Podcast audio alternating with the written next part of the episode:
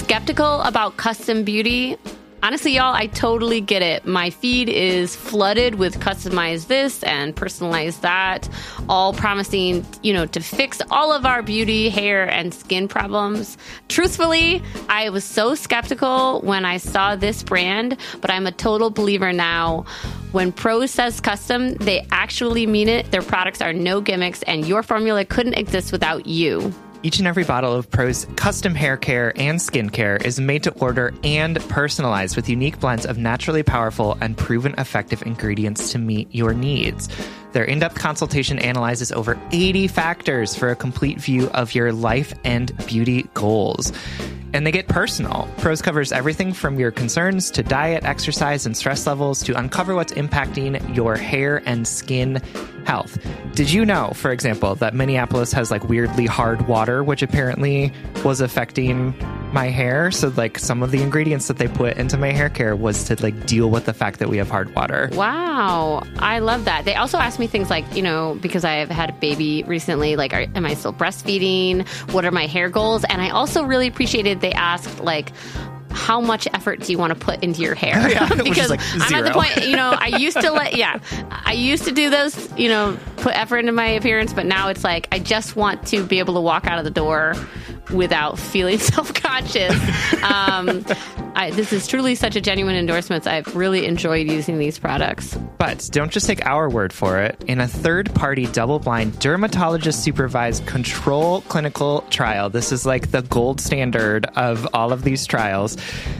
Prose proved that personalization works better than off the shelf alternatives.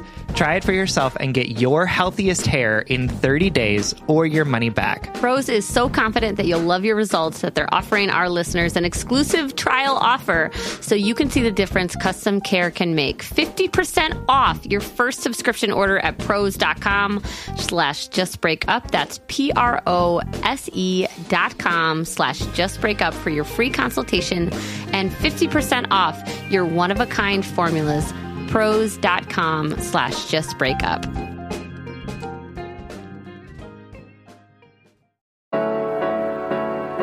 Welcome to Just Break Up, the podcast about love, heartbreak, and all the relationship advice you don't want to hear. My name is Sierra DeMulder. And I'm Sam Blackwell. This week we're going to tackle topics like wanting to change our partners, guinea pigs, when to interfere, and holding ourselves accountable. Mm-hmm. But before we begin, we just want to give you our Surgeon General's warning, which is that we don't know what we're doing. We don't know what we're doing. We're not professionals. We know nothing, like Jon Snow. We weren't trained in this. Our advice is just random thoughts that we put together in sentences. Mostly. Mostly, I just say everything that my therapist has said to me, Yeah. to you all. I mostly just say what Brene Brown has said to me and thousands and thousands of YouTube listeners. Oh, that's Yeah. great. So this Love is her. she's, she's so good. Well, actually, now Sam is the everybody. Just so you know, if you're an OG podcast listener, you know that Sam used to lie to people about reading Brene Brown. Yeah, I did, yeah. Um, but now he's the proud owner of one Brene Brown book. Which I have not started yet, but will probably sit on my shelf for a while. Like, like, all great books, ah, especially it self-help books. if you looked at my shelf, you would think that I was like the most emotionally smart, well-rounded person in the world. you are. That's my best friend. this is all to say we do not know what we're talking about. We are clumsy, like messy humans, just like you. And we're just here to offer our humble advice to hopefully shed some understanding and maybe some laughs on the incredibly rewarding, but mostly confusing thing that is love. Yes. Welcome to episode 33, Sam. 33. 33. 33. I can't wait until we get to episode 666, which is like This American Life just reached that, and they had a whole episode on Satan. I know. I love it. I love it because I love making jokes about Satan. but I just think it would be funny for us to have like a Satan themed Just Break yeah, episode. yeah, yeah. And it can be. It'd be like, so have you ever dated the literal devil? yes. Oh my God. Have you? and he appears in a in a ball of flames. Yeah. Anyway. That's what I'm saying. Okay. There's so much good content there that we are going to have to wait another 633 episodes to get to. yeah, think of the memes. So many memes. Think of the memes. Okay, so this week's uh, check-in topic is inspired by another message we got from a listener who is their their screen name. Is that what you call Instagram? I messed this up last episode too. I don't know. I, is it a Username handle? Handle. Handle makes me think of love handles or a car. Oh, it's what they used to like. Twitter handle. Oh yeah, mm-hmm. Yeah, that's where it came. So I think Instagram username is what they say. got it. We're so hip and technologically savvy.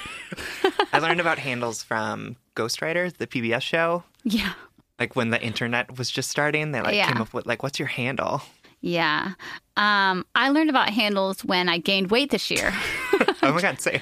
Just kidding. No weight shame. I love my body and I love yours too. Not yours, Sam, the general, you, the listeners. Oh, Yeah. glad to know I'm excluded from that. Yeah. Yeah. it's fine. My body is my body. Yeah, totally. Um, I have gained weight this year, but I kind of feel good about it. Um, like I kind of am at a point in my life in which I just don't give a fuck. That's good. Yeah. I'm the heaviest that I have ever been, and then I was planning to like exercise more in January, and then my dad died, so that didn't hey, happen. you know what? Some things don't go as we Drink planned. less and exercise more was what I was going to do, and let me tell you, Oh, I know. You were like, I'm doing a sober January. And then you called me with this traumatizing news that no one out there can handle that we're laughing about right now. but that's just what's happened. You just fucking deal. You just deal. oh yeah, But so that horrible thing happened. And I was like, so Sam's drinking, right? Oh I did, yeah, yeah. And we, I flew home from New York because I was there with my family and we drank like an entire box of wine. we did, yeah, Yeah. Mhm. Yeah. Listen, Hey. I'm coping in my own way. Yeah, no kidding. Uh, all Anyway. jokes aside, Sam is coping in a really wonderful way. Uh, he's taking time off work and he's going to therapy. And everybody out there who's worrying about us right now, please don't. Or, I mean, do like in a holistic. That's right. Is this awkward? Have we made it awkward? I think so. Well- listen, I'm processing. I'm not processing right now, right Yeah, here. life I'm like, got my life is awkward, Yeah, folks. got my business face on. yeah. And our business is literally putting our business out there. Seriously. Good. I'm glad. I'm glad that this is happening. Anyway, all the way back to handles. And I thought I said something uncomfortable talking about gaining weight. Oh, and then you just knocked it out of the park. I love it. We're soulmates. Oh, okay. Okay, so um, the username is Hanmac. Great. Hanmac. Hanmac. Hanmac. Han, Spell it. Hanmac. No, I'm not going to spell it because what if they want to be anonymous? I mean, like the spelling would give it. All right, we got to get this episode started. Okay, so Hanmac writes, um, wants us to check in about dating multiple people at once, like at the beginning when you're playing the field, Yeah. when you're trying to figure out who you actually want to date, and you're kind of like when you when you got more than one boo in your phone. Mm-hmm. So, have you ever done that? Of course. I have I have not, but like I of course I have. You know what I mean? Like, but it was more like it it was worse than that. like I was emotionally into two di- like more than one person at once, and I was not sure what direction to go to. Oh. I've never really played the field in that way. I've never been Like you've never so. been like so single and like I'm gonna go on a date with him. yeah, and him I've been more like him. emotionally manipulative and needy. Oh man. this episode. Good thing, folks. I love the letters in this episode. So if you're totally turned off by 30 things we've said already, the letters are really good. and honestly, like I'm surprised you made it to episode 33 if you don't like this shit. yeah, totally. Um, on the Instagram live in February, I was like, "How do you guys feel about my swearing?" Because I don't think I could stop if I tried. and, I, and I got some thumbs up. So, yeah, people were really into you swearing, and I was like, well, like, it's great. just it's just my most authentic self is to talk like a sailor. Um, okay, so playing the field didn't really work for you. Well, I just uh, let me say this: I have never had that much control over myself and my desires, and simultaneously, I never legitimized my desires enough to be like, "Oh, I'm dating around." I'm always like, "I'm going to marry you, and I'm going to marry you, and I'm going to marry you," you know, all at once. Oh, it's so much easier for me because I don't really like people. Yeah. That it was that it just oh, like I don't like people either. I just like myself least. the name of the episode. Yeah, that's funny. I, I'm actually I don't want to name the episode that because I I I used to make like a I, I myself and other people used to make a lot of um almost an identity about self-loathing like it turns into like a really funny joke all the time Yeah. but i don't hate myself at least not anymore That's good. i've did a, i've done a lot of work on myself and but back then going back to our fucking original check-in topic 38 Yeah. topics ago I don't think I respected myself and other people enough to be like, I'm just dating around right now. It was that Mm-hmm. I needed the intimacy, so like I would cling to people really easily and, Yeah. and, and irresponsibly. I get that. But let's talk about it as a broad thing because I'm I'm just sharing t- all of my shit to everyone that like I didn't do well with that. Yeah. I mean, I thought it was helpful to like to do it because you only have a limited amount of time on this earth. And Yeah. like if you're looking for a significant other, like you're not going to find them one at a time. Yeah. right? And I don't think that you owe anyone anything to be like I'm going on dates weird- with like I'm going on with dates with three different people at this point, but we've only been on two dates, so like what do I owe you? Right. It is a weird like there's monogamy and then there's like pre-monogamy. Yeah. you know, it's like, oh, you can't like date around. And I think that's because people like to police our bodies, Yep. police our affection and our attention, especially as women, but as everybody, like, uh, we're just supposed to be nurturing and and sexually pure at all times. Right. Um, but it is weird. It's like you're monogamous before you're monogamous. True. And I will say that like I wasn't when I was playing the field, I wasn't really sleeping with people. Yeah. Like I was like making out with them, but I was never like physically that intimate. Yeah, I agree. But that doesn't mean that you can't be. Like I don't think there's anything wrong with that as long as you're not you are not saying things that aren't true.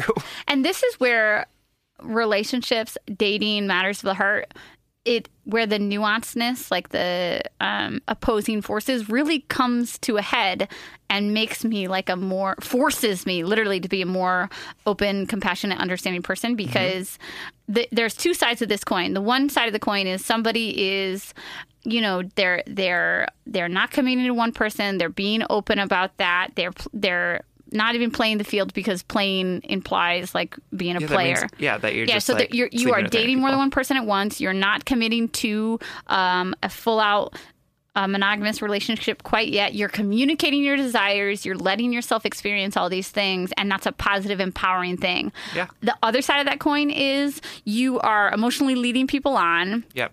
You are ghosting them when you no longer want to do the emotional labor of breaking up with them, which we've talked about a lot. Like, Mm-hmm. it's complicated, and um, you're leading people on, or you're like, I keep on thinking about the stereotypes of these two things. There's a stereotype of a young woman being like, I'm, I don't need a man. I'm, I'm going to be hyper independent. I'm gonna.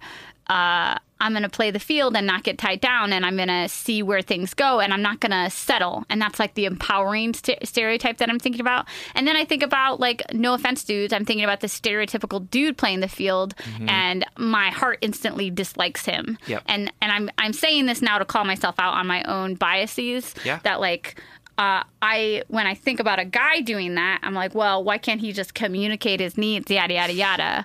But this is what I'm talking about every time I say that love and sex is so nuanced. It is. because we want them to be all one thing or the other, and they're just not. Yep.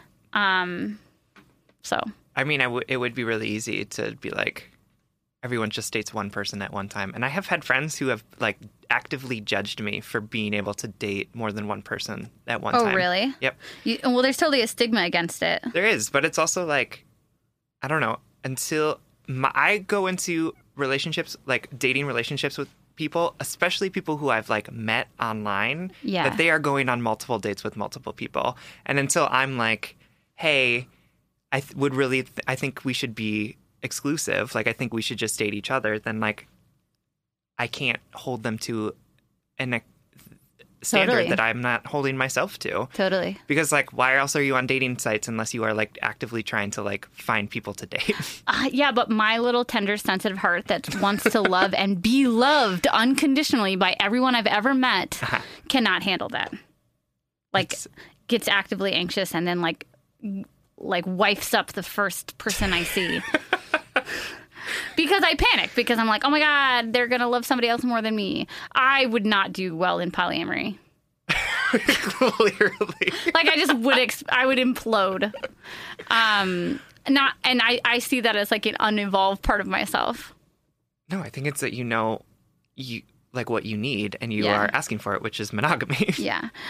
You know what? I feel like we've mused on this topic quite a bit. This musing had like 17 different tentacles. it did. Um yeah, I, I think I think let's just close it there because it's not like we have a resolution. We just talked about our feelings. that is literally Welcome every argument. yeah, that's, that's every conversation I've ever had with an intimate partner. No, absolutely. There's no resolution. We just talked about our feelings. um, play the field. Do it responsibly. Think about other people's, yeah, I mean, I think that's it, right? Think about other people's feelings. but don't emotionally overextend yourself for people who don't deserve it. Yes. Think of yourself and also other people's feelings. Find the find the healthy balance there. Not professionals, people. All right, let's get started. Episode 33. The first letter is from Lara Hunter, who is writing to us from the void. Lara writes Hi, friends. I'm a female several months into a long distance monogamous relationship with a lovely man. We see each other every six to eight weeks for a short amount of time and have spent blocks of time together. I'm almost 30, so I've been quite an active dater in that time, and I've never been treated so well. My partner is loving, considerate, fun, and easy to love. The connection is everything you would want to be, want it to be. I'm soon moving to him, which involves le- leaving a job and friends. I've been burnt many times before, and I feel like I've finally found someone who's worth hanging on to. I've finally found a decent and loyal person who supports and challenges me. The only flaw I find relates to his style. While I find him very attractive, like he is objectively and undeniably good looking, he has quite a quirky and more feminine style. He wears female pants because he likes the patterns, suspenders and glittery shoes, sequins and feminine earrings. I'm not attracted to that. I usually go for a more, quote, Wolverine looking, very masculine man and with a simple style. I'm not into products or brand names or glitter or jewelry. I almost forget how he dresses sometimes due to the distance. And then we see each other and he has dainty jewelry hanging from his ears. And I feel like I am maybe not what uh, he wants, in addition to his style not being my type. I feel so vain to admit that I'm hesitant about the way he presents himself. Usually, I don't feel like it matters, but due to the distance, he is not in my family yet, and I just imagine what my close minded and very Catholic family would have to say when they meet him. It's a very out there style. They tell me that they'd probably tell me I have a gay boyfriend, which is frustrating because it shouldn't matter. I guess it's almost as though I'm feeling guilty for my heterosexuality and for not being attracted to the way this amazing man styles himself. I'm very unpretentious and plain when it comes to how I dress myself. I'd rather be comfortable, so I feel like we're different people when he puts all these fancy, crazy clothes on. I haven't said anything to him about the way he dresses um, and how it makes me feel distant from him or as though we aren't compatible because it all feels so silly. I don't want to judge him for how he expresses himself, but I can't deny my feelings. I am attracted to him and I think I do love him, but I am not attracted to how he presents himself. Am I being vain or superficial? I was able to see past the styles I am not attracted to in order to learn what a beautiful person he is. But now I sometimes feel a bit funny going out with him when I see him getting ready. I should love him more than I care about how he looks. Maybe it's a sign that I'm not right for him if I can't be accepting. I wish I could say I want all of him, but honestly, it's like I want 96% of him. How should I approach these feelings? I feel like a horrible person. Lara, you are not a horrible person. You're not. Um, and I'm really grateful that you wrote us. I think that this is a really complicated, really difficult question that required some vulnerability from you to lean in to ask us that. And I want to first thank you for writing and for putting it out there because this is a hard question. It is. And I think that there's a lot of um, guilt that comes along with not liking particular things about our partners, especially if they are like things about the way that they dress or like the type of Yeah. music that they like or the type Yeah. of shows. Like there's a certain level of like guilt that is associated with that because Fear we want that you're being superficial, just like she writes a couple times. exactly. Sam and I are wiggling a lot because this is, we've recorded two episodes in a row and our limbs are old. Yeah, my back's a little sore from sitting All in this chair. Sorry, we were. I was laughing because we were both like adjusting ourselves, and Spencer is probably gonna have to like edit some of these things out. Anyway, um, yeah, it's it's difficult. I feel for you, Lara, because I I feel like I've actually been in similar situations where like little things. And I was going to say little superficial things, but, but what I mean by superficial is external things, little things outside of the internal heart and and soul of the person I love have turned me off from them. Yep. And I've often wondered if I really am truly unattracted to them or if it's a manifestation of my gender teaching like that I got from society, that what I was taught subconsciously about what it means to be a man and a woman. And obviously there are a thousand other um gen, you know gender identities other than the two binaries but when you're growing up you're, you're so subconsciously infiltrated by culture. Absolutely. yeah so. And I think that there is um, a level of of growth that straight folks have not had to go through in the same way that queer folks have had to go through in terms of dismantling understandings of gender and the way that those play out for people that we are attracted to. yeah And so, like, I remember growing up in high school and being like, I'm not attracted to feminine men. Like, Yeah. I'm attracted to men because, like, that's why I'm gay, is I'm attracted to men. right And it's taken a long time for me to be able to dismantle why that is in my head and to realize that it was not because I'm not attracted to feminine men. It's because society has taught me that feminine men are less attractive than muscular right men who wear flannel and have beards and carry axes and stuff like that. totally Right? And so it, but it's because I, because being a queer person, I was forced out of the traditional gender roles that like I had to come to terms with that because like everything around me in terms of uh, my understanding of gender had crumbled. right Um, and so I think uh, that you might be going through something similar, right? Where your your notions of gender are being challenged in a way that's happening, yeah. incredibly visceral to you. yeah And so, um, I think that there's an opportunity here for you to to understand that in a different way. Yeah. I also this that what you just talked about brings up my main tension with this letter is what like where does Lara draw the line because she like what is real? Mhm. You know? Like I can tell you actively that I don't find X, Y, and Z attractive. Mhm. And I can also tell you, well, I think that comes from my, you know, indoctrination as a child uh, that I learned that X, Y, and Z is attractive. Or like, you know, I find um, when people have a flushed face, I think it's really attractive. Like when they and I, I and I connect it back to my mother being um, outside and like getting a sunburn when she was like working in the garden. And I think it's just so pretty when people have like flushed cheeks Yeah. and or I can tell you that um, I'm not attracted to when me- men wear eyeliner. Um, and I can tell you that that is probably connected to me and my understanding of gender and gender presentation. But does that make my desire or my anti desire any less real? Does that make sense? Like, where's the line between challenging my understanding of gender, gender presentation, my understanding of my own desire, and and recognizing it and honoring it as true? Well, because I think here, and Laura says this multiple times, she is very attracted to her boyfriend. Right. right. She uh, really does think that he is objectively attractive. It's just when he puts on the trappings of femininity that suddenly she questions it. Yeah. Um, and I just think that that is something that we need to interrogate. Like, if you s- still find him attractive when he's naked, like, then what about his outfits is making it so hard for you to find him attractive when he has his clothes on? I totally agree, Sam. But what if it wasn't an invocation of femininity? And what if it was just that he was like hella goth?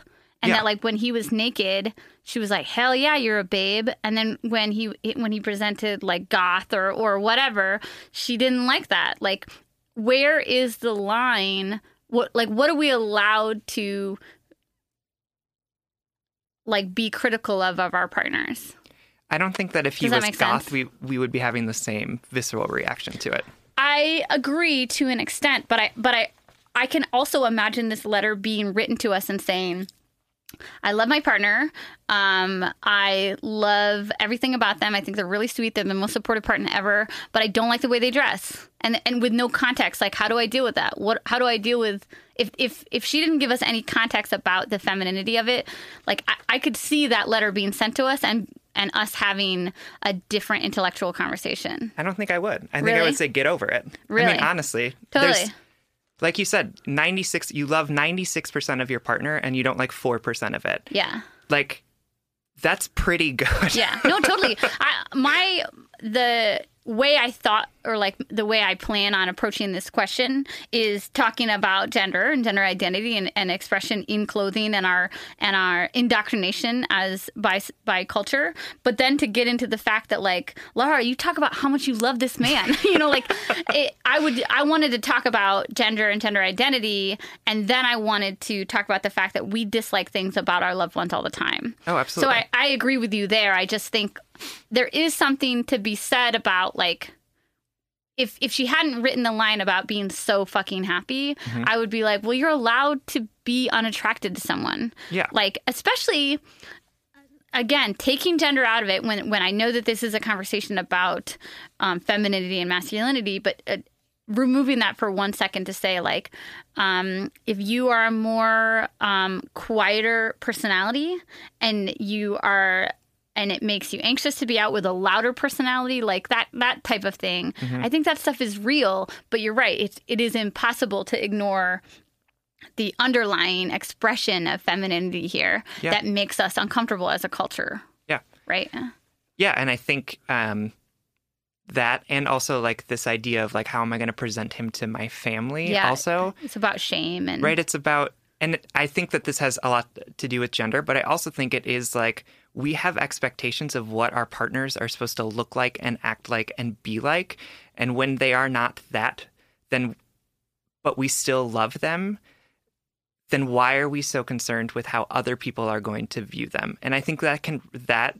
uh, that concern about like what will people think of me because i am dating this person often rips people apart in ways that that aren't necessarily right because Right. like you could have the best most supportive loving partner but he doesn't dress as well as you want him to or his job isn't as good as as your parents want him to have. Totally. And then suddenly it's like it it creates this friction in the relationship that isn't because of you two and your compatibility and your love for each other but because of expectations placed on you by other people. That's and so right. i think that this instance is really complicated because of the issues of gender but it's also about what are what expectations are you bringing into this relationship that have been placed on you by other people if you really love him 90 96% of him Right. right like are you really willing to sacrifice that for for the 4% that sounds like is part of your culture is part of your parents telling you these things is that i think that you could do the head and heart work to to interrogate and Right. move through Right. Yeah, that actually maybe if that if that percentage is correct, then maybe what you can offer your lover is do work to understand this. why do they dress like that Right. what, do about they it is like important about to them yeah. right Like talk, don't be afraid to talk about it. If you if you if you don't talk about something, it becomes a big scary monster. absolutely And instead, you say like, "What makes you dress this way? What do you like about this? What do you like about yourself when you're in this clothing?" Absolutely. And then maybe like, and this is not even like a call out at all, Lara. Like, I I I empathize with this a lot because I think I've experienced this, particularly if I'm calling myself out fully with men that I've dated. Mm-hmm. You know, like that I that I want that I've come to want a certain type of masculinity that I think is conflated in my head due to our society and our understandings of gender. Yep. Um, and so I, I connect with you, Laura, on that and empathize with you. But, you know, is there, I think about there is, I know about this couple in the Twin Cities who are in the music industry, and I'm not going to name names or anything because I just don't want to, but um, they were married, husband and wife, and in that relationship, um, the husband kind of would play with gender, would cross dress sometimes by choice with using that word, and then slowly decided to come out as trans, started to transition, was on estrogen, um, and then kind of decided that they wanted to live in the middle ground, that they, did, they didn't want to fully transition. They didn't want to pass as one or the other and just kind of like that. And what I really love is that um, his uh, or their partner, excuse me, their partner, um, their wife kind of like uh, wrote an not an expose, but like wrote an op-ed basically about what it is like when your partner ch- changes that way, transitions like that, and what is it like to be a heterosexual woman in a relationship that changes your understanding of gender, sexuality, identity, Yeah. and it, and and and that the why I bring this all up, Laura, is that that partner had to do a certain amount of self reflection, a certain amount of work, a certain Yeah. amount of um, really compassionate growth to to meet their partner and support them holistically. Absolutely. And if this if this man is the partner that you're describing to us, which is the best ever in all ways except for these 4%, then I, maybe it is worth exploring that. Yep. And and exploring why it makes you uncomfortable to be in public that way. Like fuck all those people. Right. If you think about it, like fuck all those people who Right. who would who would maybe persecute your partner because um, he's living his best life. Right. Um, that all being said, me, the pessimist or the realist, has to. I want to say one thing before we close this letter, Yeah. which is that you're planning on moving your life Mhm. to be with this person that you see every six to eight weeks. And someone that you feel really great about, except for this stuff that you almost forget about when you're gone. Yeah. And the, the last thing I want to say is that people statistically over romanticize long distance relationships because they only have to see the good things. Just like Sam always says, you don't have to smell their shitty breath in the morning. You don't have to deal with all the clothes that they leave on the floor. Yep. Um, you are not reminded constantly of all the things that rub you the wrong way. And and this the way they dress, with the way your partner dresses, is something that you don't have to deal with every day. And so just A, examine the fact that you don't get to see this person very often. So you might be over romanticizing all their 96% good parts. Right. And B, that when you move in together, that 4% is going to become a lot louder.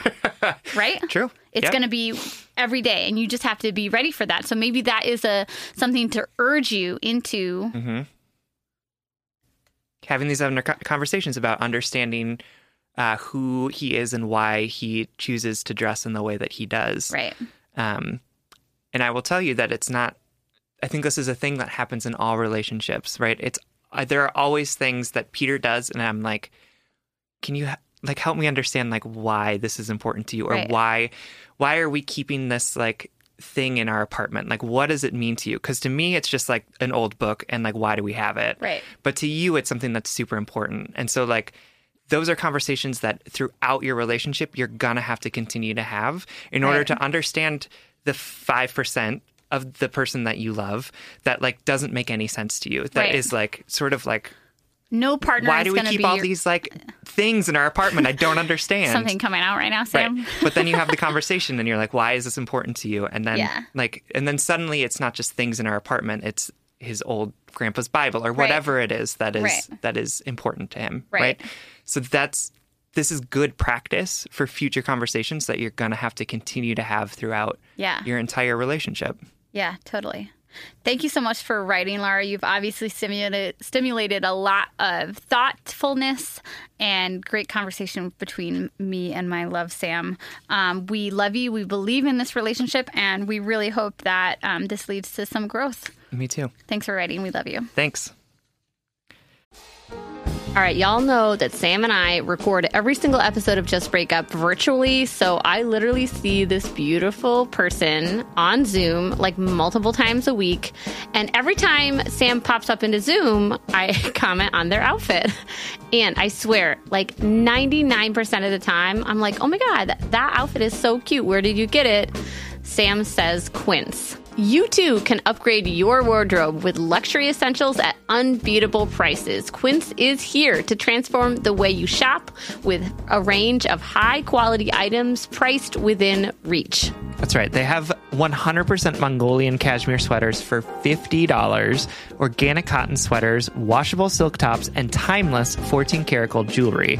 And the best part, all Quince items are priced 50 to 80% less than similar brands.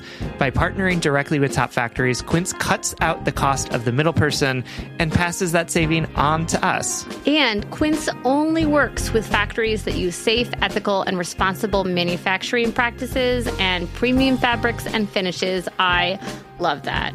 Y'all have heard me talk about my leather bag that I use as both a laptop bag and a diaper bag.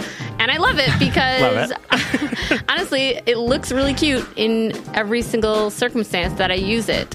Indulge in affordable luxury. Go to quince.com slash justbreakup for free shipping on your order and 365 day returns. That's Q-U-I-N-C-E dot com slash justbreakup to get free shipping and 365 day returns. Quince.com slash justbreakup. All right, Head and Heart workers, you know I'm all about tackling our money shame and becoming fiscally empowered, regardless of how much money we make or how much debt we have. I think it's such a crucial step in our own self acceptance and empowerment. That's why I love that today's episode is sponsored by Rocket Money. Rocket Money is a personal finance app that finds and cancels your unwanted subscriptions, monitors your spending, and helps lower your bills. With Rocket Money, you can see all of your subscriptions in one place. And if you see something you don't want, you can just cancel it with a tap. You never have to get on the phone with customer service. They'll even try to get you a refund for the last couple of months of wasted money and negotiate to lower your bills for you by up to 20%. All you have to do is take a picture of your bill, and Rocket Money takes care of the rest.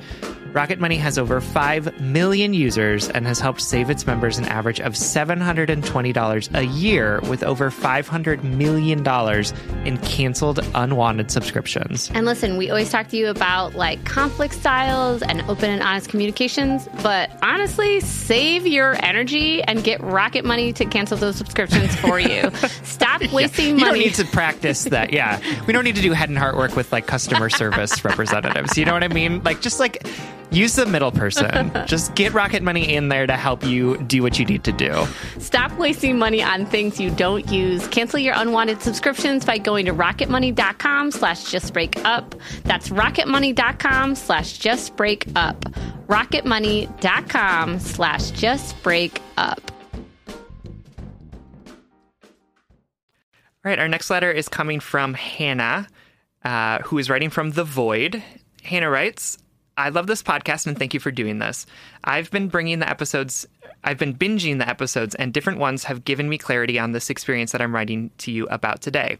I'm 23 and I've never been in a relationship, and it's something that I'm really self conscious about. I don't disclose this to partners unless they ask because I feel like it scares people away to be my first. I'm a woman of color living in a very white conservative city. I've lived here almost a year for work, and dating has been really hard because I always have to explain myself to men and my boundaries.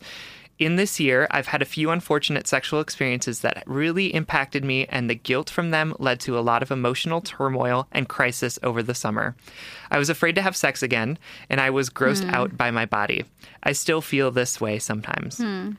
After all this, I went on a Bumble date with a guy, a med student, in October who seemed perfect for me. We're of the same faith, something that's important to both of us.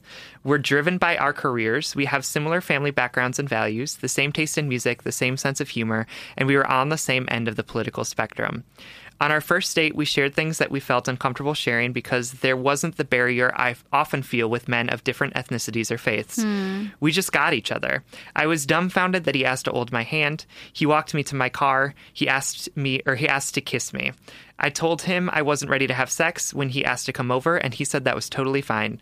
We talked for a long time in my apartment, and he said to stop him at any time if anything made him uncomfortable. Hmm. He felt too good to be true. I was still nervous about having sex because I didn't I didn't know how to tell him what I had been through and if it would scare him away.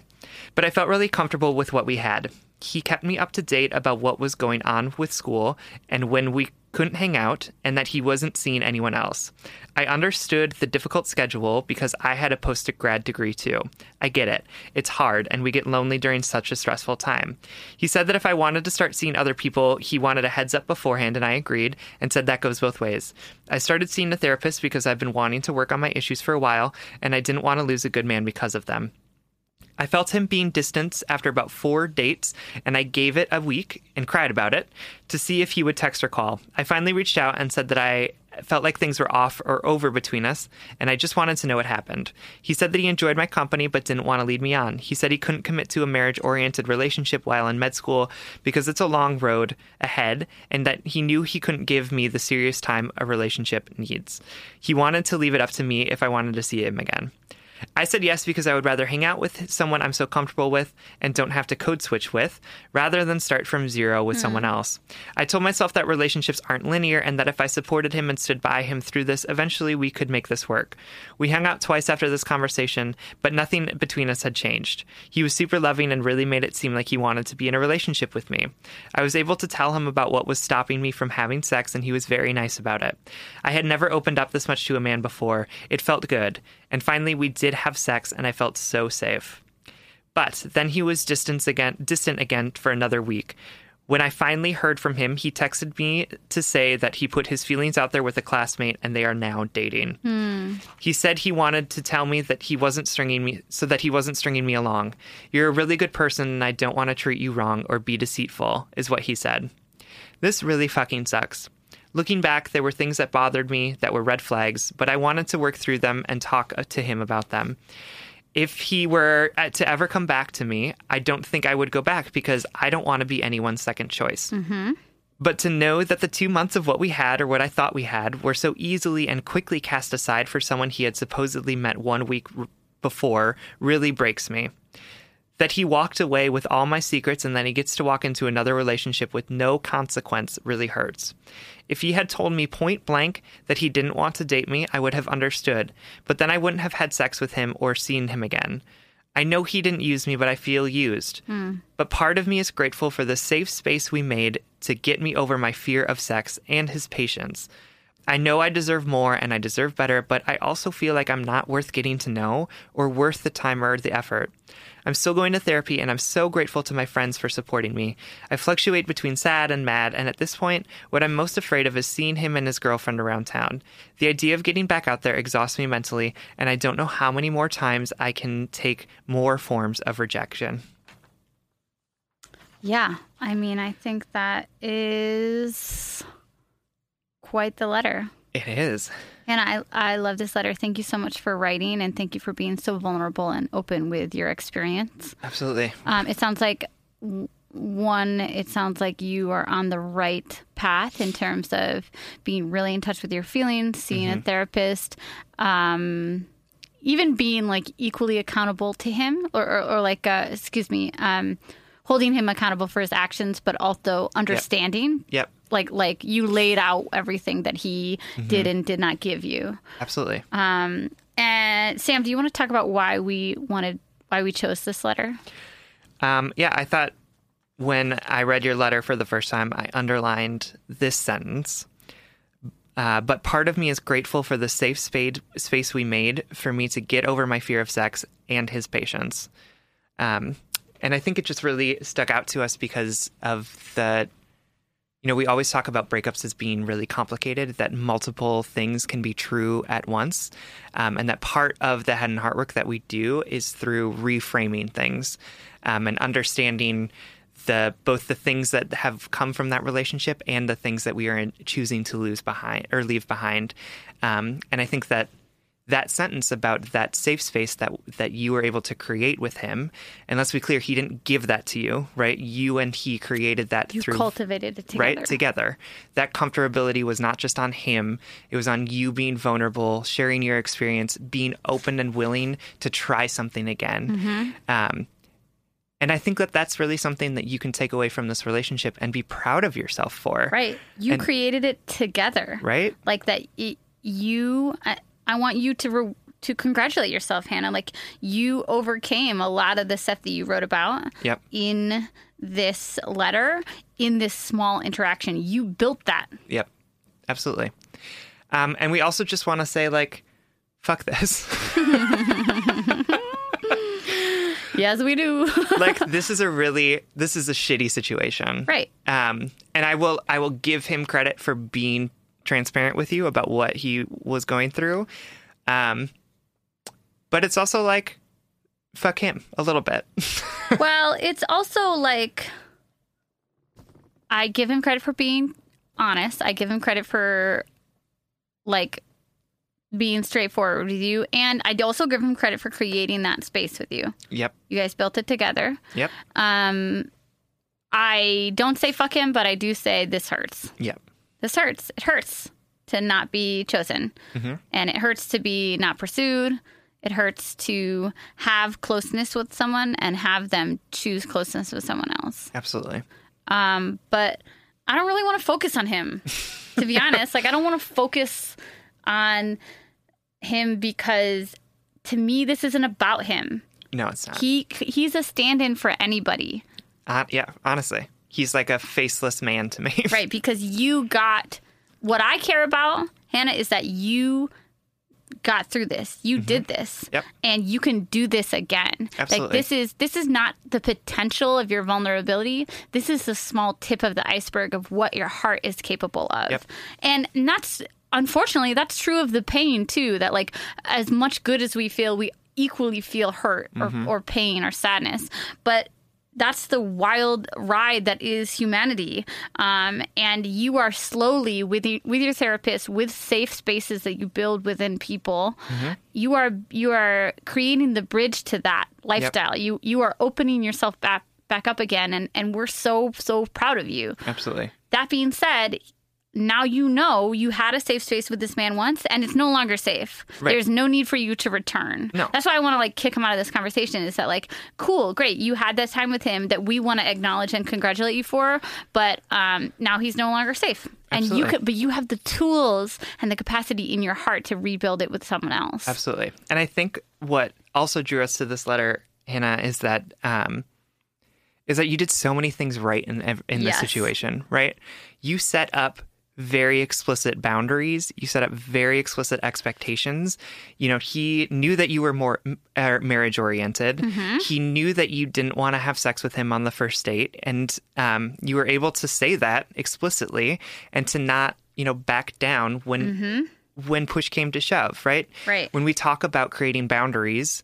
That's what we're talking about. this is what we're talking about. And so the fact that you were able to do that with this person means that you can do it with someone else in the future. right. Right. And and now now that he you say this is what I want, these are my boundaries, and he says this is what I can't give you. Now he can get out of the way for someone who can. Absolutely. Um, now, like he's not, he doesn't want to be in a marriage or- oriented relationship. Cool, great. Now he's not going to waste your time anymore. Right. Exactly. And that's because you were explicit and clear about what you wanted and needed out of the relationship. Right. And so now you're not wasting your time hoping for him to to come around to this idea that he will Yeah. suddenly want to be in a marriage oriented relationship. Yeah. Right. Now you can just be like, great, he didn't want marriage. Somebody he created an will. he and I created this space together where I could overcome some things and learn from a relationship. And now I'm ready to give an even uh, more ready self to someone else who's Right. out there. Hannah, I want you to write a list of all the things you did right. Yeah. I want you to congratulate yourself. I want you to literally write out a like journal a list of I put myself out there. I um, felt comfortable in my body. I expressed my um, you know my desires to be uh, marriage oriented or to not have sex um, at first, and you know like I took a risk. Like how brave of me to take a risk Yep. you know um there's so many things just like sam said that you did right and i feel like relationships one of the biggest flaws of romance is that we focus too much on other people when loving other people has everything to do with how we relate to ourselves Absolutely. um i think one more thing i want to get into hannah is the idea that this vulnerability doesn't have to be wasted or regretted that like Sam in the intro said that um, we're going to talk about using people as guinea pigs. and we don't mean, you know, experiment on people. We don't mean to abuse or manipulate or take advantage of people, but we inherently create new experiences and therefore understandings of the world with people. Like people help me understand the world. And my experiences with them help open my mind to the capacity of the world, to the capacity of love and suffering. Right. And it's not that you used him and it's not that he you, you, used you, at least from what you've told me. Like, Yep. I feel like this was a pretty open, respectful, respect filled, consensual exchange of, of, of time and energy, right? Yep. Um, but that that it's okay to learn from this. It's okay to say, well, like to look back in 10 years and you're going to be happily married. Um, and if you're not, you'll be where I am in my life right now. and it's peachy here, girl. the weather's just fine. Um, and you are going to say, oh, what's his face or so and so? Yeah, we never like our relationship never went anywhere, but it was really crucial for that time was crucial for me to learn how to trust my body or to learn how to um, uh, feel comfortable in pleasure or to learn how to put up boundaries. Like 10 years from, like step back and think 10 years from now, what is this relationship going to mean? It's going to it's going to mean something to you what you learned in this situation. Absolutely. And it and it can be that that's all it has to be. Yep. And we love your heart, like we feel for your heart. Absolutely. And we doing the head and heart work doesn't mean that you just suddenly it all clicks and you don't feel bad anymore, right? You're still going to feel that pain of of um, having been not chosen by him, Right. but uh, I think that you are equipped and have all of the tools and resources that you need to be able to do the head and heart work to move from this and to get out of it things that are going to be beneficial for you. Absolutely. Absolutely. We love you, Hannah. Thank you so much for writing. All right. Our third letter is from Lupe Z, who is writing to us from Brooklyn, baby. Oh, Lupe writes, Hey guys, I've been listening to the podcast for quite some time, and I've always found it comforting to know that there are p- other people in this world that have suffered from relatable heartbreaks and asshole people. I just wanted to thank you both for giving your time and emotional energy to help those who seek advice. Anyway, my problem started with my cousin, who is my best friend. My cousin, let's call her Abby, has recently began seeing a much older man at work. She had claimed that it was just sex and nothing more. However, whenever we would get drunk, she would begin to cry about how much he had been emotionally mistreating her. Seeing her cry over someone who has absolutely no respect for her made me furious. As a nurturer, I wanted nothing more but to protect her. But whenever I would try to explain how bad this man was for her, she would always give the same excuse it's just sex it had gotten to the point where it felt like I had lost her. It even made excuse me it was made even worse when she told me that during new year's she had non-consensual sex. I reached my breaking point and told her mother in hopes that she would finally get away from him. She texted me the next morning saying how could i betray her trust? and so on. She expected me to apologize to her for quote ruining her life. I'm hurt and angry at her for not realizing what i did was purely out of love and how i refused to see her cry anymore. We haven't spoken in eight months. And when I mm. tried to contact her again, she flat out told me how much her life was better without me. I'm not sure what how I feel. All I want to do is say fuck you, but I miss having that relationship with her. What do I do? How do I move on? Thanks so much for reading this. I wish you both the best. oh, Lupe, this is such an important letter. We're so glad we wrote you or you we we wrote you. we wrote you for this. We're so glad that you wrote to us about this. Well, there goes my iPhone. Oh, God. It's not broken, everyone. oh, good. Um, I'm so glad you wrote about this because I think this is something that a lot of our listeners are going to relate to. The idea of watching someone not only suffer but experience abuse, and where is the line, and how do we how do we help people that we see suffer? Mm-hmm. Yeah, especially to- in romantic relationships. right, and then to be punished for doing something that you thought was the right thing to do. Yeah. So here are the facts. Number one, regardless of how she took it, regardless of the outcome, you were only trying to help your cousin. Yep. That's that's that's one thing that you can stand on Absolutely. is that you didn't have any alternative motives that it wasn't because of any weird toxic thing you weren't hurting her you were only trying to help yep. And you can find comfort in that. But unfortunately that might be the only comfort you get from this. Mm-hmm. when we try to help people who are hurting sometimes they they can't see through the hurt. Yep. it's it's a hard thing to say but she might not ever appreciate this. And and that's something that you have to be comfortable in knowing that. And here, here's the realty the real hard thing to say. I'm just going to go out the gate with it um I that think you mean out the bat. yes i do mean out the bat um this is painful but in 10 20 30 years that might be something that saves her life Mm-hmm. or saved her life in that moment Yep. and she might still never forgive you Mm-hmm. but in the long term i, I don't know I, I think about like if sam was in a relationship in which he was being um, abused emotionally or physically. Um, would i speak out against that? Would i do something to prevent that relationship from continuing if i knew it would risk my friendship? Mm-hmm. like would i would i would i try to save sam from harm if it meant losing him? Hmm. and ultimately i think for the people that we really love you would.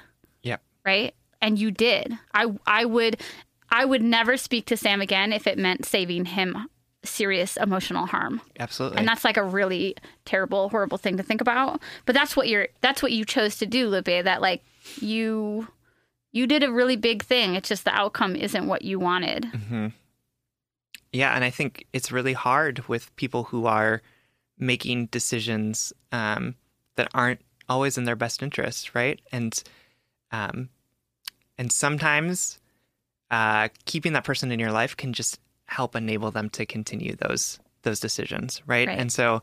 Um, there's no right answer to how to support someone who's in an abusive relationship, right? Right. There's no right or wrong way to do it.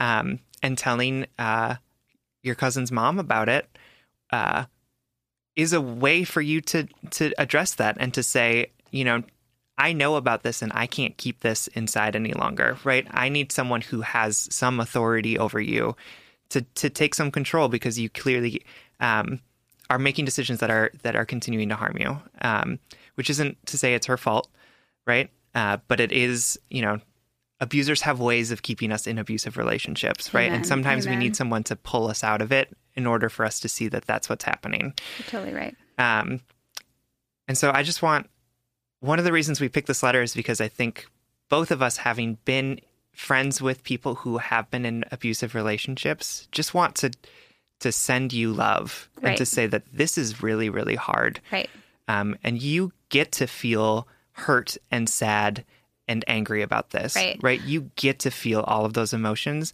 It might feel like you're being selfish because your cousin has gone through so much worse, but you are hurting right now because of the actions of this man, right? Right. Of the of his abuse of your cousin. Um, and so we just want to say that you have every right to feel that. Yeah, in our show notes, um, I have like the letter in my hands, and Sam wrote that you were collateral damage Yeah. and that you can't be collateral damage all the time. Yep. Like that she can't. At one point or another, it becomes unfair of her to for you for her to hold this against you. Yep. But we don't know when that's. We can't control her. We can't control anyone else. Nope. You just did the best you could in that moment with the knowledge and experience that you had, and and that led you to her mother. And honestly, Sam also wrote that he would have done the same thing, Yep. and I would have too. Yep. Uh, there have been times that I have had to make uncomfortable. I have had to cross uncomfortable lines for the for the safety of someone I love, Absolutely. and it's hard because, you know. I'm sure that there's listening listeners out there thinking, well, you know, what if the mom's not a safe space? Like, mm-hmm. you know, there are times that when you go to authority or when you go to somebody in power in which they don't respond right, or that's not a safe place to go. Yep. But in this instance, you know your family, you know your people, you know your heart, and you did the right thing. Yep. It it's it sucks, but you were trying to protect her. Absolutely. Yeah. And we talked about mourning a friendship last episode, Mm-hmm. and I think this is similar that you can mourn this. You can mourn this loss, but we want you to go to sleep tonight and say, I was doing the right thing. Yep. This hurts, but I was only trying to protect her. Absolutely. Yeah. Yeah. We love you. We do. we feel for you. We're sending you our metaphorical hugs Yes. across the internet or something. Across the sound waves. across the sound waves. Lupe, we love you so much. Thank you for writing. Yeah, thank you.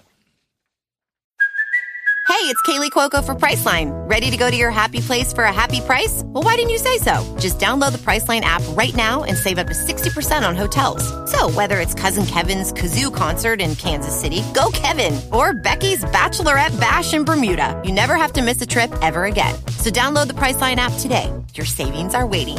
Go to your happy place for a happy price. Go to your happy price, Priceline. All right. So our next letter, Our last letter. last letter, comes from Don't You Know That You're Toxic. Who is writing from that you're toxic? Uh, no, first name Don't You Know, Se- last name That You're Toxic. Oh, that's cute. Yeah. Uh, writing from Northfield, Minnesota. Uh, and they write Hi, Sam and Sierra. I broke up with my ex two years ago. He put me at the center of his universe during our relationship, and that felt amazing. Nothing can replace knowing that someone will always be there to cheer you on, support you, listen to you, and be vulnerable with you. I have stayed single for the entire time since the breakup, gone on plenty of dates, but reveling in the combination soul searching and soul crushing journey that is being peacefully alone. Mm-hmm. In this reflective period, I realized that many of my behaviors during our relationship were toxic. I would talk about other men casually around him because I knew it would make him a little jealous. I would favorite posts with subliminal meanings on social media sites because I knew he was looking at them. And probably more behaviors that my brain refuses to confront. Hmm. It has been therapeutic to face these toxic behaviors of mine, but also quite troubling and scary. My question is how do you reconcile wanting to be a good person with a good heart while also understanding that you have once engaged in toxic behaviors that have hurt people? I feel grateful that I've had this time to understand myself and work on those things, but I worry about my capabilities going forward to be in a healthy and loving relationship. Thank you both so much. Yeah. I love this letter. Yeah, me too. I love this letter. And I, I feel like we've answered this letter a couple times, or not this letter, but like we've ruminated on the idea of can a victim also be an abuser? Can, um, like what yeah what does it mean to grow to reflect to better ourselves Yeah. and like yeah just as the um listener writes like how do we settle it in our hearts Mm-hmm. um well first you listen to just break up Yes. Um, but really you you the reason why our elders are often the wisest and that's not all tr- true in all communities True. but like there that is there is something to be said about that i feel the smartest i've ever been at 32 Same. and that's because i have had the privilege of time and reflection mm-hmm. and experience really Yep. that i've had all of these experience and i've had the privilege to not only experience them but reflect on them absolutely. and that's just part of life uh, sam and i could list off a hundred ways in which we were toxic yes. especially because i think i've talked about this before but how i how i was taught how to date like how i thought women young women should date Right. was like really confusing to me and so all of those things that you're talking about i, I didn't do necessarily like the posting thing because we didn't have social media um, Back in my day. back in my day you just poked a man with a stick or you just um, had sex in a baseball field. Yeah. Okay. Well, that was a harkening back to episode one. If you haven't heard that story, um, but I I do remember not knowing how or why to get attention or like what was love is love jealousy i think that's a very um uh, young thought or feeling Yep. to have, um, and it's not. And I don't mean that in an immature way, but just like when I was younger, I thought like if if my significant other was jealous, it meant they really wanted me. Mm-hmm. When, but now that I'm older, I'm like, ugh, God, jealousy, gross. I don't. I don't have time for that. no, I just want to be in like a stable, healthy relationship. I, you know, yes. I th- anyway, it's just about reflection, It I is. guess, and and and and accountability to be better. Absolutely. And I think you're you are doing it already. The fact that you are taking this time to reflect on yourself and seeing behaviors in yourself that you're not proud of is the first step to be able to change those behaviors. Right. Right. I think many of us uh, try and avoid the things that we do that are that are bad because they makes us so uncomfortable. Right. And instead you're looking at them and you are examining them under a very bright light and saying like, yeah, I see this thing Oh my God, you're so right. and like I see it and now that I know it, I can change the behavior in the future. I will be able to recognize it the next time I see it showing up in me. Oh God, you articulated that so well. So much so that I had a, a really uncomfortable idea.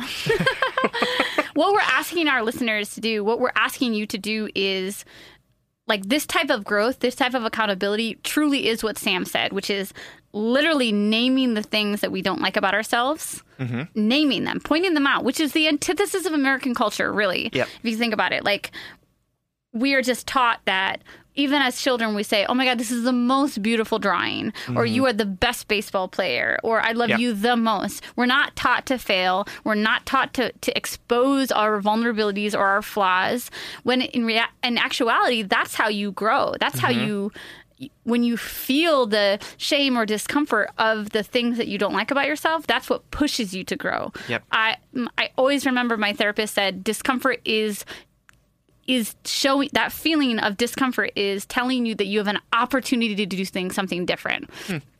That it is an opportunity to change. Yeah. so here's my idea. Like i this is something i've learned to do in my romantic relationships and i'm very proud of it but it still does, it doesn't feel good. What i'm wondering if we can share something about ourselves about our our, our psyche that we don't like mm-hmm. that we're not proud of that that forces us to hold ourselves accountable. And i can start because I am proud of the fact that I have become more versed in talking about this because I just want to be better. Yeah. Like just like our um, listener writes, like I. I I don't want to succumb to that stuff that I recognize as toxic. And for me, um, I can be um, something that's hard for me to admit is that I can take things really personally, um, and that it's it's almost a it's that I I want to preserve the view of someone's like someone's view of me. I want them to think that I'm perfect and funny and emotionally intelligent and pretty and any f- any like skip or bump on that makes me feel really self-conscious and instantly like attacked. Um, so I can become really defensive or I can become really manipulative because I want to I want to keep people's like pretty vision of me. Yeah. Right. Spoken like a true Gemini. Hey, thanks. but um so for example, like when uh I trip and fall or I say something stupid, yeah. I and somebody my partner laughs at me, I can take it really personally. Um another manifestation of this is anger is like responding to something defensively instead of being like haha you're right i am stubborn sometimes or whatever. I, I think i'm talking I, I was just like i'm so good at talking about this and then i explained it really poorly.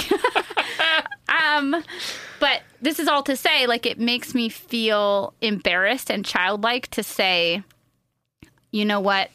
I f- i don't i'm not proud of the fact that i can't take a joke sometimes you know like that makes me feel embarrassed like Yeah. it makes me feel vulnerable to say that out loud that like i'm so sensitive that not, I, I i can't handle when people tease me you know like that's embarrassing um You're making me rethink every time I've made fun of you and you've like lashed out back at me. I'm like, oh, we're having fun. But like, really, you're like really it's angry more with it's me. honestly it, that's fine it's more about romantic relationships for me because desire is at play there Got it. and that's what is attacked but also i am very sensitive so yes rethink that um I feel like that's not even the perfect example, but I, I won't get into the other one. Like it's about about a- like being angry at your partner for being imperfect. Like Ah, I've yeah. Mm-hmm. definitely held them to too high of a standard, and you know how you stop that habit? You admit that you're being insane.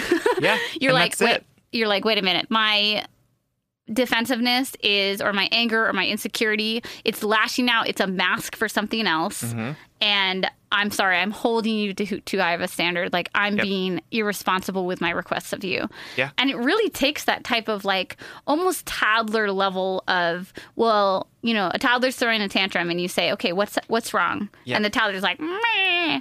and then you say okay well what's what's making you feel this way well i'm tired i'm hu- i'm hungry Mm-hmm. okay so you're crying because you're hungry yes okay so you're not crying because i shut the door or whatever you're crying Right. because you're not feeling well can i you know like Yep.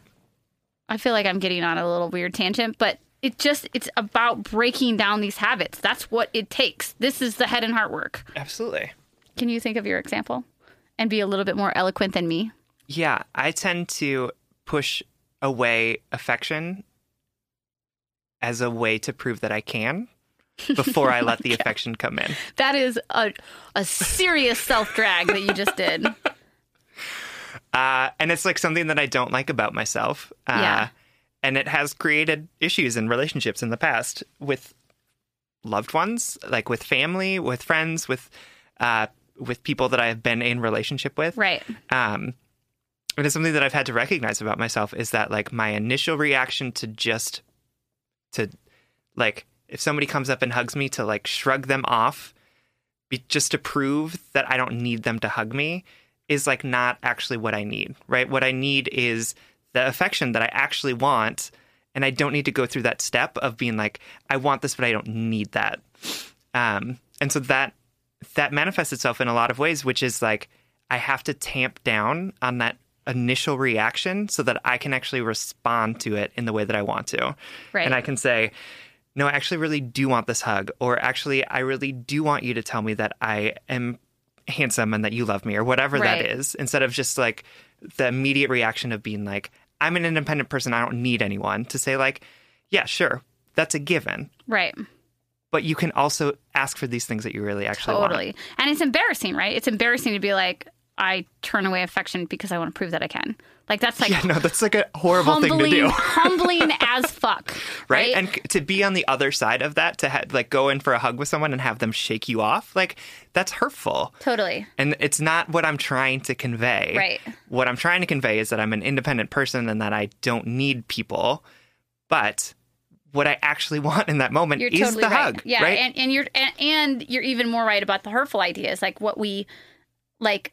Uh, you know, going back to what I was saying about like having too high expectations of people, like it's okay for me to want things of people. It's okay for me to be cranky, but I can't hold them to an unattainable thing and then Right. lash out at them for not exactly. yeah. And so, wonderful toxics listener, I what we're trying to illustrate here is that changing that those patterns, Yep. holding yourself accountable accountable is all about vulnerability and being humbled as fuck. like it's embarrassing to change, but that's where the good is. Absolutely. And I will tell you, no matter what relationship you get into, no matter how perfect it's going to be, you're Yeah. still going to have these moments where you do the dumb thing. Yep. And and then you have to say, Yep. I was dumb. You, I mean, like that's that's Yeah. what accountability. Honestly, if I could like sum up all of my advice into one phrase, is learn how to admit you were wrong Yep. And sit in that. Mm-hmm. And and guess what? That is where life is. We are all imperfect. We Yeah. are all messy. We are all selfish. We are all stubborn. We Right. all lash out. We all prove, you know, push people away to prove that we're independent. We all do these things. Yep. But the growth happens, the the change happens, the the rewiring happens when we allow ourselves to be imperfect. Yep. So do that. You got it, toxic. You know you what got to do. it, toxic. Um, but one thing I also want to say is that like this is all really good. This self examination is really good. Uh, this being humbled is great, but also you need to forgive yourself too. Yes. You need to look at those things under a bright light and say, "Yep, that happened. Sure did. Don't feel great about it, but you know what? I was doing the best that I could in the with the skills and the resources that I had available to me. And those skills and resources at that time didn't involve the self-reflection. Right. Didn't show didn't have the bright light to shine on those things that I want to change about myself. Right. And that's okay. Yes. I hurt that person and it's okay that I hurt that person. Mm-hmm. Absolutely. This is the head and heart work. Yeah. We love you, Toxic. Thanks for writing. All right. So that wraps up our last letter, which means that we are moving on to our next segment. The blind date. Oh my God, why do we not have a theme song for the blind date section God, yet? Spencer. Um, so the blind date segment is just a segment where we want to hook you up with something that we think is really cool. This week we want to hook you up with. I want to set you up with affirmators. Say that again. Affirmators. Affirmators. Uh-huh. Okay, basically, to get the name of them, I googled unicorn affirmation cards. I talked about them in the last episode. I the name, whatever, but trust me, these cards are so cute. Little bit of a backstory: I um. I bought these aff- affirmation cards for myself on my 32nd birthday this past June. Um, I've talked in past episodes about how birthdays are a little anxiety inducing for me. And I bought them as a gift to myself because I wanted to recenter myself. I wanted to work on my head and heart work and I wanted to put effort into them. And I wanted a fun little reward for myself. And Yeah. these are 50 affirmation cards um, to help you help yourself, is what they say. And I want to tell you that I'm I'm not the type of person who like loves unicorns. I'm sorry. I think they're cool, but I'm just not on the unicorn like I get party it. wagon. I get it. Okay, I'm just not. I think they're fine. Cool. Yeah. But these ones have cute little like illustrations with funny but real comments on them. Like so they're not Okay. they, they feel cute enough and lighthearted enough to be easy to pick up. Like I draw a card once a day and be like, okay, this is what I need today. Authenticity. This is what I need today. Inner peace. This is what I need today. Companionship. This is what I need today. Forgiveness, right? And then there's like a cute little illustration and a cute little description of that that you can like um you know, mentally devour in whatever way you want. Nice. They're just lighthearted enough. They're just cute enough to be easy. Yep. But they're but the the the message behind them is real. You That's know. great. Um. Anyway, they so they're called affirmator affirm affir. Uh, Affirmators? yep. Did I pronounce it wrong this entire time? Affirmators. God damn it! I hate myself. Affirmators. You say it. Affirmators. Yeah, that. 50 affirmation cards, and you can get it on Amazon or wherever else doesn't um, pay no taxes for 20 years. Um, Yeah, I'm really having a coming to Jesus moment about Amazon recently, Oh, and God, it's it's like so really intense for I me. know, I know, it's so hard. anyway, uh, yeah, check those out. Awesome. Thank you all so, so much for listening. You can like us on Facebook and you can follow us on Twitter and Instagram at Just Break Up Pod. You can also slide into our DMs, send us your favorite relationship memes, but most importantly, you can submit your questions about all matters of the heart at justbreakuppod.com.